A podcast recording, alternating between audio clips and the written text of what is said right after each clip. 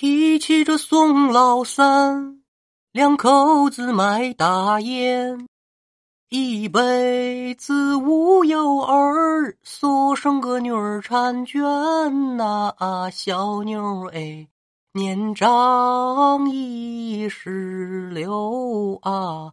娶了个乳名儿，荷花丸子叫大莲，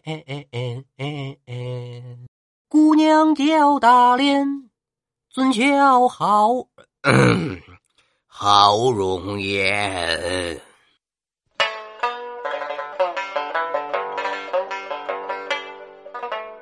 Hello，列位民工，欢迎来到空灵客栈，我是说书人悟空，一起聊聊邪乎事儿。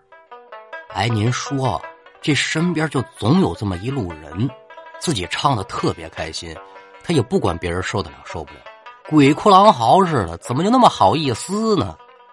哎呦，这说谁呢？反正应该不是说我。这提到狼嚎啊，列位甭管是从现实还是电视荧幕上，应该都听过。可这鬼哭到底是个什么动静呢？相比之下，您最开始听到那段唱。应该就是天籁之音了。那闲言少叙，今儿个呀，咱们就讲一个鬼哭的故事。说的是白马金鞍从武皇，旌旗十万素扬长。楼头小妇明争坐，遥见飞尘入剑章。要听书啊，您往七六年的江苏看，具体什么位置呢？江苏南部平龙山下有个太湖。距离太湖不到五里远，有一个地方叫吴家村村头住着一个六十岁左右的老汉，村里人呢都管他叫吴老头。这吴老头一辈子是没娶妻，无儿无女。虽然没人陪伴吧，但是好在呢，老头子是生性豁达，平日自己家养的鸡鸭鹅狗也陪着他，这日子过得呢也算是悠哉悠哉。在太湖啊，有很多附近的村民为了平时捕鱼方便，自己就搭建了不少的小木屋啊。当然了，这老吴头也在湖边有自己这么一个小院儿。平日里，老吴头大部分的时间就在湖边待着。话说八月份的这天晚上，老头喝点酒，逗了逗脚边的大黄狗，就躺在屋里的这个木床上睡着了。也不知睡了多长时间吧，老吴头突然就被一阵狗叫给吵醒了，迷迷糊糊坐起身子，揉了揉眼睛，就看见自己家这大黄狗正趴在床帮上，对着自己是叫唤个不停，而且这个叫声是十分的急促。这条大黄狗老吴养了十来年了，所以一见这大黄狗这么冲自己叫，心里就知道出事了。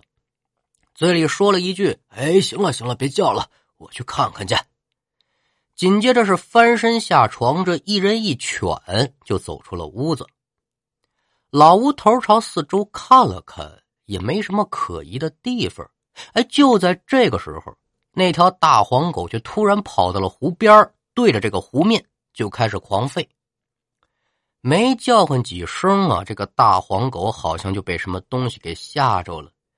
真是一声声的呻吟，夹着个尾巴就跑屋里去了，再没动静。老吴头扭头一看，跑进屋子的大黄狗就纳闷了，说：“这是怎么的了呢？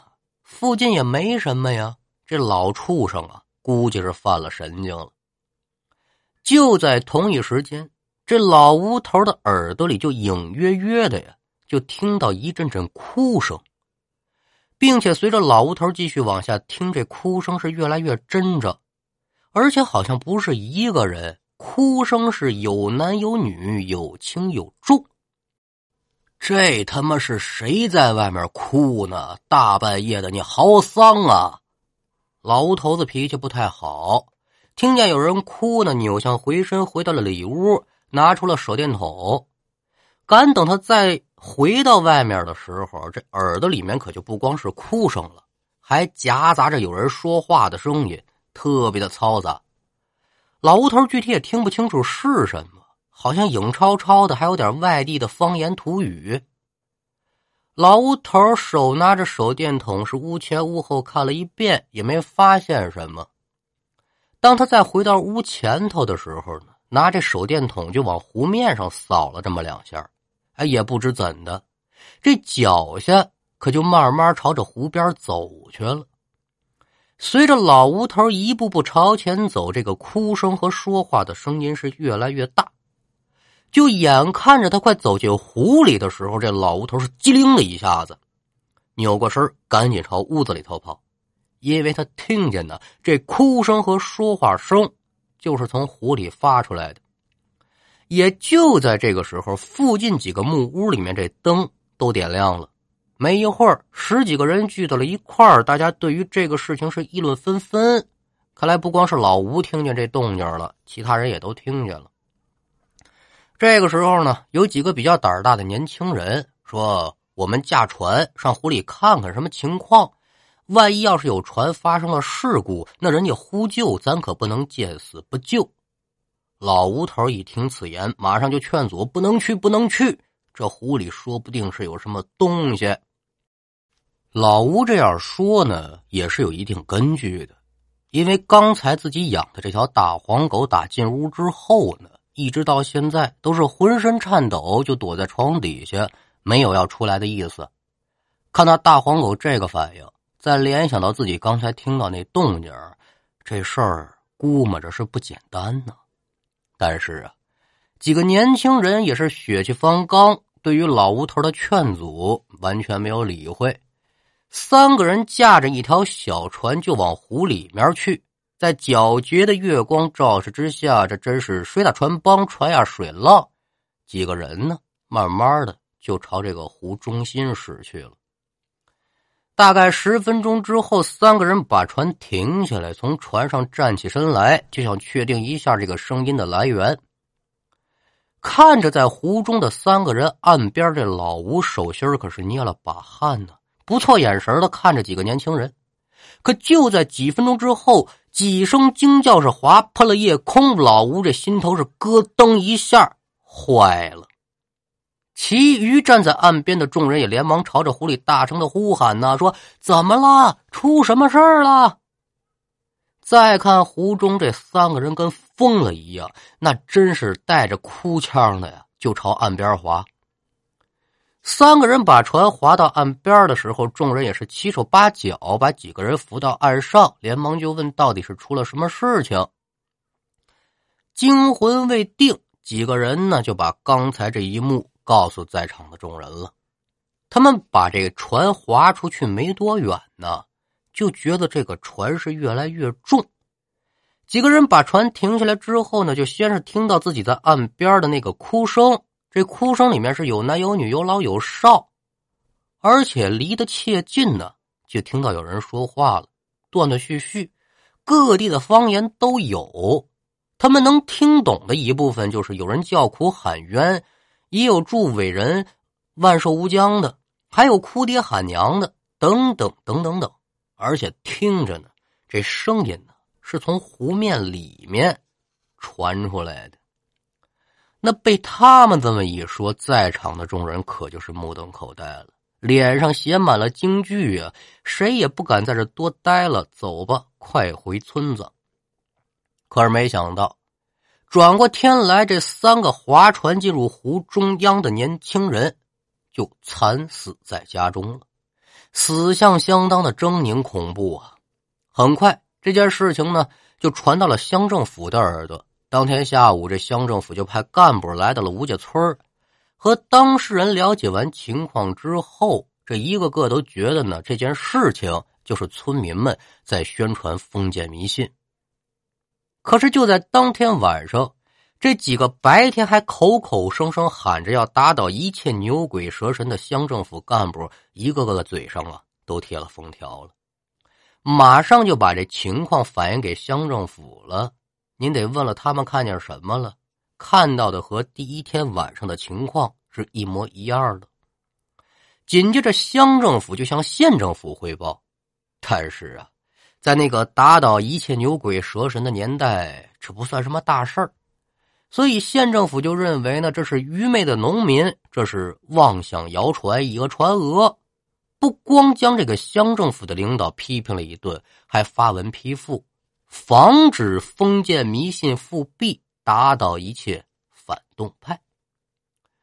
本想着用这个见怪不怪、奇怪必败的方法来应付，但这事儿啊，它结束不了，而且是越传越广。越传越邪乎，越来越多的人呢就想来太湖附近，想听听这个诡异的声音。政府领导一看这事情发展到这一步了，心想这一定是有反革命分子在捣鬼，试图破坏我国家的安定团结。最后就下令出动民兵抓捕反革命分子。乡政府武装部这边。动作倒是挺麻利，马上就派来了十多个民兵，换着班的呢，就在太湖附近叫做守株待兔，抓捕这个所谓的反革命啊。但是，一连七八天，负责抓捕的民兵是连个人影都没看见，而且只要一到午夜，那个声音是准时准点的就从湖中心传过来。武装部长一看这样不行啊，看来咱们得主动出击。接着呢，就命令民兵用这个轻重机枪和手雷朝着湖中招呼，试图吓走这些反革命分子。但是折腾了一溜够，是一点效果都没有，反倒是这声音是越闹越大。